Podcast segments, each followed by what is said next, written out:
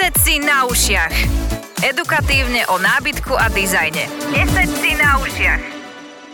Je to taký paradox, že hovoríme nesete si na ušiach a pritom chceme, aby ste dobre sedeli. Tomáš, ahoj. Ahoj, ahoj, vítam ťa. Tak pekne sa posaďte a začneme počúvať. Tak, tak, tak, lebo bavíme sa o stoličkách. Minulé sme rozoberali uh, stoličky, kráľovské sedenie, uh, lavička alebo bench. Áno, no, tie lavicové sedenia, tie sú kráľovské, ale tak. teda rozdelili, sme... rozdelili sme si minulé, v minulom dieli teda tie stoličky podľa výšky. Áno, a dnes nás čaká? To je dobrá otázka. Potrebovali by sme sa nejakým spôsobom zorientovať, keďže na to môžeme ísť zľava, sprava, z hora, z dola. Asi za najlogickejšie považujeme to, že začať od tej prvej stoličky, ale na to, aby sme sa k, tým, k tomu dostali a k ďalšie, možno k ďalšiemu deleniu, aby sme mali väčší prehľad, lebo povedzme si rovno, toto je škola a ty si učiteľ nábytku, tak aby sme sa mohli... Už mi to takto príschlo. A, OK, ja s tým len súhlasím.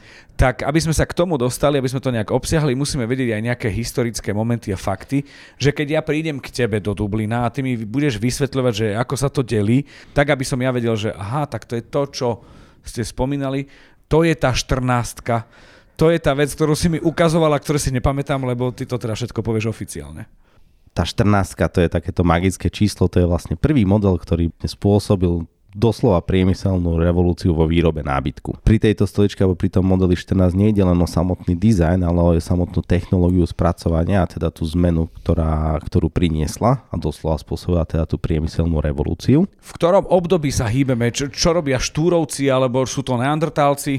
Mm, je to polovica 19. storočia. OK. Čiže čo robia neandertálci už asi nič. Sú v múzeách. História tejto stoličky číslo 14, uh-huh. Mhm. asi od nejakého výrobcu, spôsobila revolúciu. Do toho obdobia sme prevažne stoličky poznali ako masívne kusy nejakého namieru vyrobeného dreveného, prevažne dreveného. Asi možno ešte v tom období Neandertalca to možno bola nejaký kameň, ktorý som si priniesol znútra do jaskyne. Ak sa bavíme o tých drevených stoličkách, tak to bola vlastne spôsob výroby, ktorý Michel Tonet vyvinul spolu so svojimi synmi ohýbanie napareného bukového dreva. A to je tá revolúcia. To bola tá revolúcia, respektíve Konkrétny technologický postup asi nemusíme úplne rozobrať, nakoľko je zložitejší, aj tak ho nevieme doma zreplikovať. Takže nemôžem doma vyrábať 14 e, pre čínsky trh. Konkrétne ty by si mohol teoreticky, lebo pochádzaš z dobrého regiónu. To znamená, že aj ten región mal výrazný vplyv na to, že kde vznikala tá stolička a prečo vznikala práve tu. Čiže pôvodcom, alebo respektíve takou koliskou vôbec priemyselnej výroby drevených stoličiek je Stredná Európa, región Strednej Európy, konkrétne Konkrétne je to časť Nemecka, Česko, Polsko, Rakúsko a v podstate aj sever Talianska je v podstate taká veľ, taký veľký región, ktorý je veľmi bohatý na bukové drevo.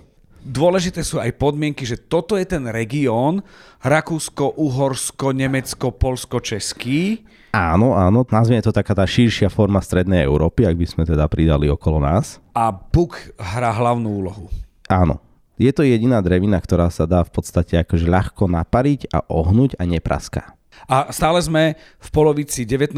storočia, asi by sme mali problém s ohýbaním a musia to nejako vedieť do dnešnej doby sa vyrábajú úplne rovnakým technologickým spôsobom a dokonca keď idem po tých fabrikách, tak sú tam mnohokrát, že 60-ročné stroje, ktoré okay. sú na, na parenie. Pán sa ako volal s tými synmi? Michel Tonet. Michel Tonet. Takže oni začali vyrábať túto stoličku. Tá zaujímavosť, ktorá sa viaže k tejto stoličke, že bola to vlastne prvá v dnešnej dobe používame výraz flatpack, to znamená akože ploché balenie, ale prvá stolička, ktorá bola doručovaná ku klientom v rozloženom stave, a dokonca v presnom, čo si mi spomínal. Áno, áno, malo to, že presne 6 kusov ohýbaného dreva, 10, uh, 10 skrutiek a dve matice. A takto ti to prišlo vlastne v boxíku a vedel si to zložiť. Taká v podstate nejaká predzvesť IKEA. Proto IKEA.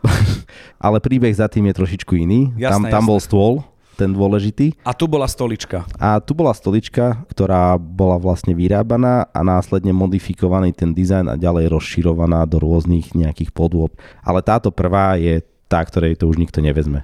A asi sa dostala do stavu, že jej môžeme hovoriť, že je ikonická. Určite, toto je asi jedna z najikonickejších a najznámejších foriem, ktoré sú vôbec vo svete. Ona dostala také veľmi zaužívané malé aj vlastne meno, ktoré bolo vlastne, že to bola francúzska bistrostolička alebo francúzska kaviarenská, je, že, že to bol taký ten najznámejší tvar.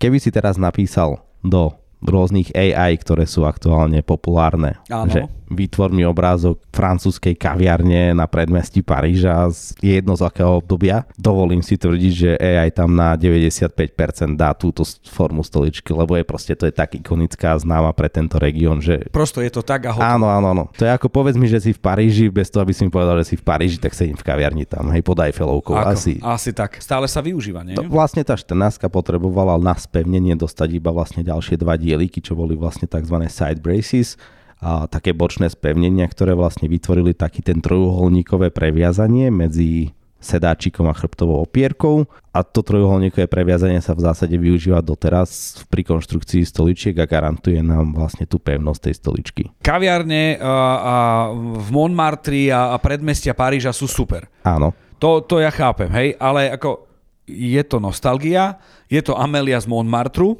presne tak. napríklad, ale neviem si predstaviť Améliu z Montmartru v pube. Taká tá česká hospoda. Vieš, že, že tá 14 je elegantná, francúzska Mhm. a ak je tam cigareta, tak je v špičke, vieš, Áno, a teraz áno. ideme do pubu. Ja keď si povedal pub, ja som si teraz predstavil a už sa teraz teším, že tam idem vlastne budúci týždeň a tu idem do Prahy. OK. Taká tá typická česká hospúdka, ktorá je, sa vyznačuje práve tým klasickým typom sedenia. To znamená tá klasická drevená stolička, ktorá má tie masívnejšie drevené nohy, ktorý má čalonený sedáčik, nejaké prekríženie chrbta, prípadne plný chrbát. To je tá proste úplná klasika, bez ktorej by sme nevedeli asi existovať. Ten rozdiel oproti teda tej ohýbanej stoličke je, že táto bola o mnoho masívnejšia a naozaj, keď si aj ty pár statných chlapov prišlo na to pivko, tak tá stolička pod ním vydržala a nebolo to len takéto distingované sedenie pri kávičke so zákuskom, hej, takže... A s rokokovým malíčkom. Áno, a úchopom presne len teda v, medzi prstom a palcom. A je toto moment, že viem sa obrátiť a povedať, že chcem systém 14, jemnučké francúzska kaviareň do svojho pubu, uh, do svojej, pardon, Áno. uh, kaviarne a, a vieš mi ponúknuť akože pubové V zásade aj pri tých ohýbaných stoličkách vznikli formy, ktoré boli viac skôr pubové, krčmové alebo aké. Ten model tuším mal názov potom taký nejaký, že 561 alebo 165. Ale tento mal v podstate, bol známy tým, že tá spodná časť posedáčik to bola teda typická stolička z ohýbaného dreva, akokoľvek taká istá ako povedzme ten model 14 alebo obdobná, ale zrazu v tej hornej časti získala masívnejšie opierky, zrazu to bolo niečo, kde si sa vedel oprieť, hej, tá mala vlastne poznáme ju podľa takého vejárikového chrbta, vzadu je taká preglejka, ktorá je vo, v tvare vejáriku a je tam tak akože vložená, vložená, vsadená. No, lebo my nepotrebujeme, aby nám prepadol chlap v pube po treťom, štvrtom pive. Takže máme aj pubové, nielen takože decentné. Áno, ale, ale ak sa bavíme o prirodzene, o tom pube, tak ono to v podstate zosililo, tá konštrukcia bola akože taká masívnejšia, väčšia a vznikli klasické jedalenské stoličky. Oni sa pretransformovali do klasických jedalenských stoličiek. Vieš, koľko máte druhov takých tých pubových? Že vedel by som si vybrať? Záleží od toho, že či za konkrétny druh považuješ aj to, že máš možnosť si vybrať e, drevinu a, a teda farbu. Ak by sme toto takto násobíme, že krát 2, krát 5, krát neviem, Áno. XY tisíc možností poťahov a, a podobne. Ale ak toto výjmeme, že to je len vlastne farie, farebná varianta toho daného typu, tak si myslím, že to bude niekde okolo tesne pod 100, možno medzi 90 až 100. A to je len pubové. je to jasné. že už keď e, vstúpi do mňa pocit, že by som si vedel vybrať, lebo však som sa niečo naučil od učiteľa nábytku, tak ma zabiješ tým, že ak nerátame to takto, tak je to asi 100. Áno. Takže OK, OK, dobre, OK. Zasi ma dostal. Dobre, vedel by som si vybrať jednoducho. Vieme, vieme nájsť ten správny typ sedenia pre Okay. teba. Dostaneme sa do momentu, kedy, kedy možno, že je to regionálna záležitosť, že tu bol predpoklad na tú výrobu toho celého. Znamená to, že vo Švédsku, Škandinávii neboli schopní také čo si urobiť ani južnejšie? majú iné podmienky klimatické a čím si severnejšie, tým to drevo je hustejšie, lebo vlastne tie letokruhy sú v podstate bližšie k sebe, to drevo je hustejšie a o mnoho náročnejšie na ohýbanie. A keď ideš smerom južnejšie, tak narážaš na problém, že je tam prílišné sucho to drevo nemá dostatočnú vlhkosť a pri tom naparení a vysušení zároveň praská. OK. Čiže regionálne v podstate tú danosť máme, že sme v tom najlepší. Navyše to, že to robíme v podstate už takmer 200 rokov, nás predurčuje k tomu, že sme v tom najlepší. A konkrétne náš región, teda to Česko, Polsko, je veľmi známe tým, že existujú repliky už v dnešnej dobe a nie konkrétne tejto, lebo táto je z jednoduchých foriem, ale v podstate keď sa vyvíjali ďalšie formy, kde je tzv. dvojité to ohnutie, dvojitý ohyb, ktorý je do opačnej strany, to už nevedia spraviť vlastne ani iní. Aha. Nemajú tu prax v rukách. OK. Čiže hm. musí to byť v krvi, v DNA a, a Urči... v histórii. Áno, áno. Keby si si prešiel napríklad takú jednu z týchto fabrík, a to je jedno, či to budeš akože v českom tone alebo v nemeckom tonete, ktorý teda si ponechal tie primárne práva na všetky tieto typy stoličiek. Ale pôjdeš aj do Radomska, čo je región vlastne v Polsku. Všade v týchto regiónoch vlastne bola, kedy mal Michel Tonet tie fabriky, to znamená nemal iba jednu. Tá tradícia tam je a, a stále, keď sa prechádzame po týchto fabrikách, alebo teda keď ma pustia a pozrieť si to, tak je to naozaj stále zážitok, ale robia to väčšinou naozaj, že páni už uh, v zrelom veku a je otázka, že kto to bude potom ďalej robiť. A sú tam? Tí páni sú tam, tých mladších vidím pomenej. Hej, ale budú, dúfam. A ja. OK.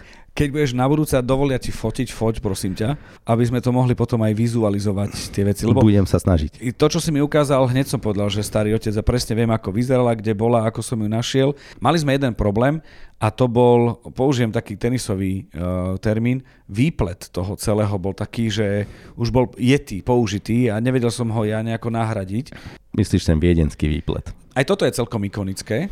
Je to tak populárny, alebo respektíve tak ikonický trend, alebo, alebo dopl- detail na stoličkách, že vždy sa po nejakom období opäť vyťahnú tieto veci a myslím si, že práve dnešné moderné drevené stoličky, ktoré už sú že úplne iné, majú čiastočne niečo možno z tej technológie ohýbania dreva, ale práve tie tvary, ktoré boli vlastne pri tých ohýbaných drevách, boli vlastne oble, také organické a keďže teraz máme teraz zasa ten vplyv tých organických tvarov a nám to prináša, tak v tej modernej forme sa vlastne prenášajú tie organické tvary do nejakých akože jednoduchších, priemyselne ľahko spracovateľných dizajnov, má to väčšie proporcie, keďže nám ten nábytok narastá, už to nie je taká subtilná stolička, ale ten viedenský výplet sa tam nachádza, áno. No dostávame sa k tomu, že, že my sme to tak nejak kontinuálne prešli z toho 1859 Áno. do súčasnosti a dostávame sa k moderným stoličkám, že a to je ďalšie rozdelenie a rozloženie.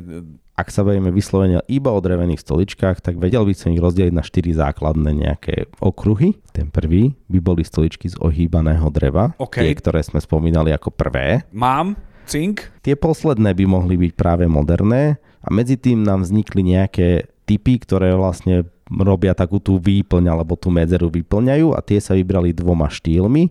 Tá prvá je skôr taká tá klasická, jedalenská. Sú to väčšinou také tie rovné línie, vysoký chrbát, e, v zásade ide kolmo sedáčik, používajú sa aj pubové verzie, sú to také trošičku masívnejšie stoličky, občas majú prekrížený chrbát, občas majú nejaký iný výplň v chrbte, ale stále je to klasická forma. A potom existuje jej ešte, nazvime to taká masívnejšia, vyšúchanejšia, rustikálne stoličky. Okay. Hej, tam sa používajú rôzne typy slamený, slamený sedáčik alebo, alebo teda to vyšúchanie. To sú ešte väčšinou, že ešte masívnejšie, ťažšie stoličky. Kto bol v Toskansku, tak vie. OK, OK, vieme, vieme si predstaviť. A mňa zaujíma teda, že tie stoličky, že či existuje nejaký odkaz tých klasických, aj tie, o ktorých sme sa bavili, do tých modernejších, lebo ukazoval si mi, že toto je pre mňa moderná stolička, vyzerá tak a tak, ja to nezopakujem, ty to musíš zadefinovať, ale všimol som si tam t- tú viedenskú výpleť. Ten, viedensk... ten, ten, ten viedenský výplet. Ten viedenský výplet sa vlastne prenáša aktuálne z tých starých stoličiek, presne z týchto koniec 19.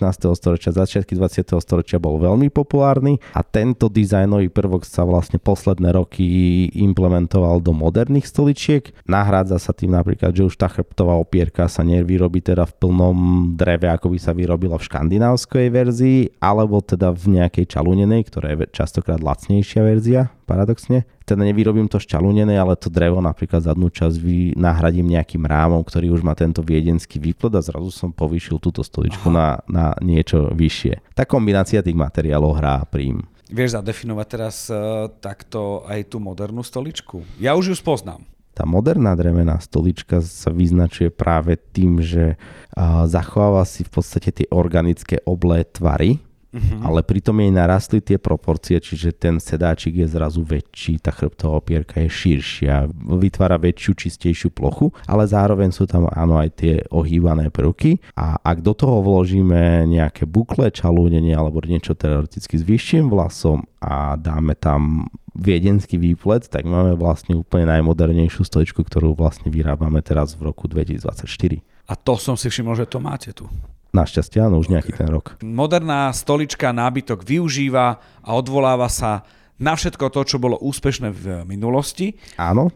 Plus dostal dve veci. Jedna je, že no limit v rámci sedenia, či je to čalunenie, bukle, ktorý si spomínal, viedenský výplet a farby. To znamená, že už to nie je o tom, že teraz tá stolička moderná príjme len nejaké farby, ale opäť sme mm. zase v no limit zóne tak ak v podstate chceme návod, akým spôsobom z klasickej stoličky prerobiť ju na nejakú modernejšiu formu, tak ako si spomínal, alebo ako sme spomínali, to môže byť práve použitie povedzme toho viedenského výpletu na chrbtovej opierke, na sedačík použijeme nejakú ten materiál, ktorý je z moderných, teda napríklad bukla, niečo s vyšším vlasom.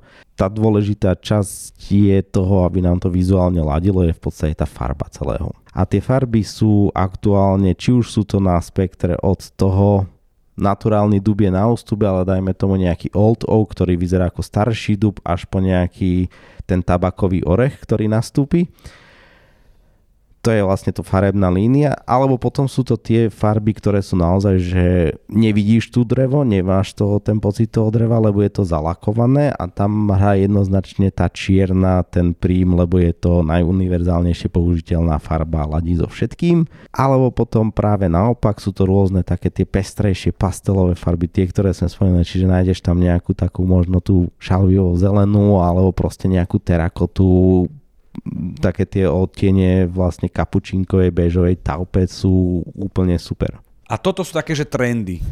My sme priniesli koncom minulé, alebo v druhej polovici minulého roka vlastne kolekciu, limitovanú edíciu stoličiek, ktoré sú nazvime to dizajnový, dizajnový kúsok, je to skôr subtilnejšia, taká minimalistická stolička, ktorá je vo farebných prevedeniach a čakali sme, že aká bude reakcia. No, no, no, no, no.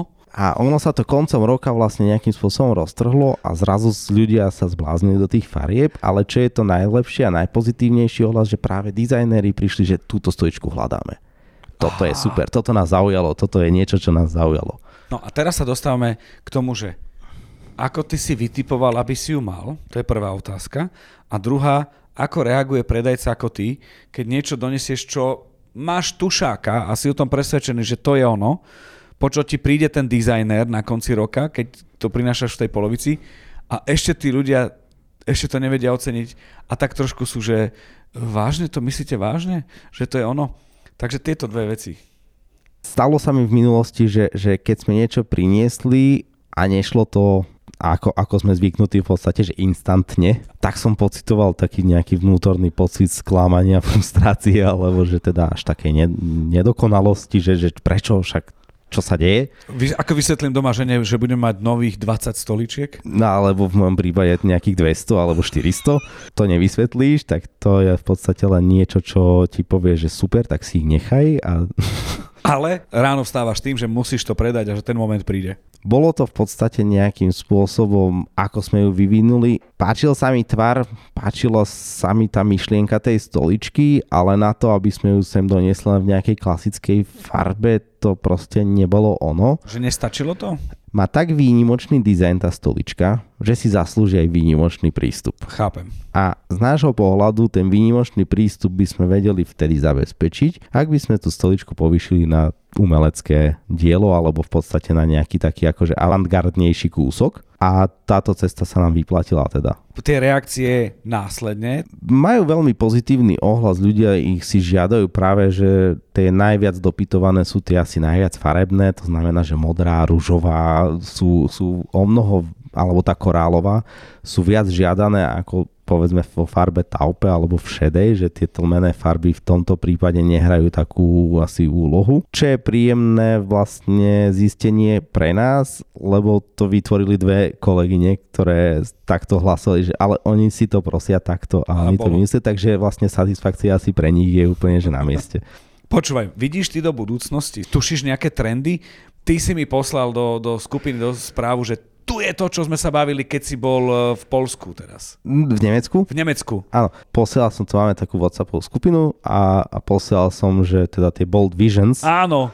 A bol celý pavilón na to. Takže bolo to super, bolo to super z pohľadu toho, že bola to tie visions si treba predsta- predstaviť alebo tak, že neboli to vyslovene výrobcovia, ktorí už ukázali svoje nejaké kúsky alebo tak, ale skôr to bola súťaž pre študentov dizajnu a architektúry v rámci, neviem či Nemecka, alebo teda Európy, kde si sa mohlo prihlásiť a vlastne tam mali možnosť odprezentovať tie svoje vízie toho, ako ten bold style bude vyzerať. To je super. Ďakujem veľmi pekne, pokračuj. A my budeme tiež pokračovať. To znamená, že budeš šerovať informácie, buď základné a z histórie, ako dnes pri tej stoličke, pri tej ikonickej 14 ale aj to, že ako vyzerá moderná stolička, s takým tým pohľadom do budúcna, že čo nás čaká. Čiže toto je vec, o ktorej sme sa dnes bavili. Áno, presne tak.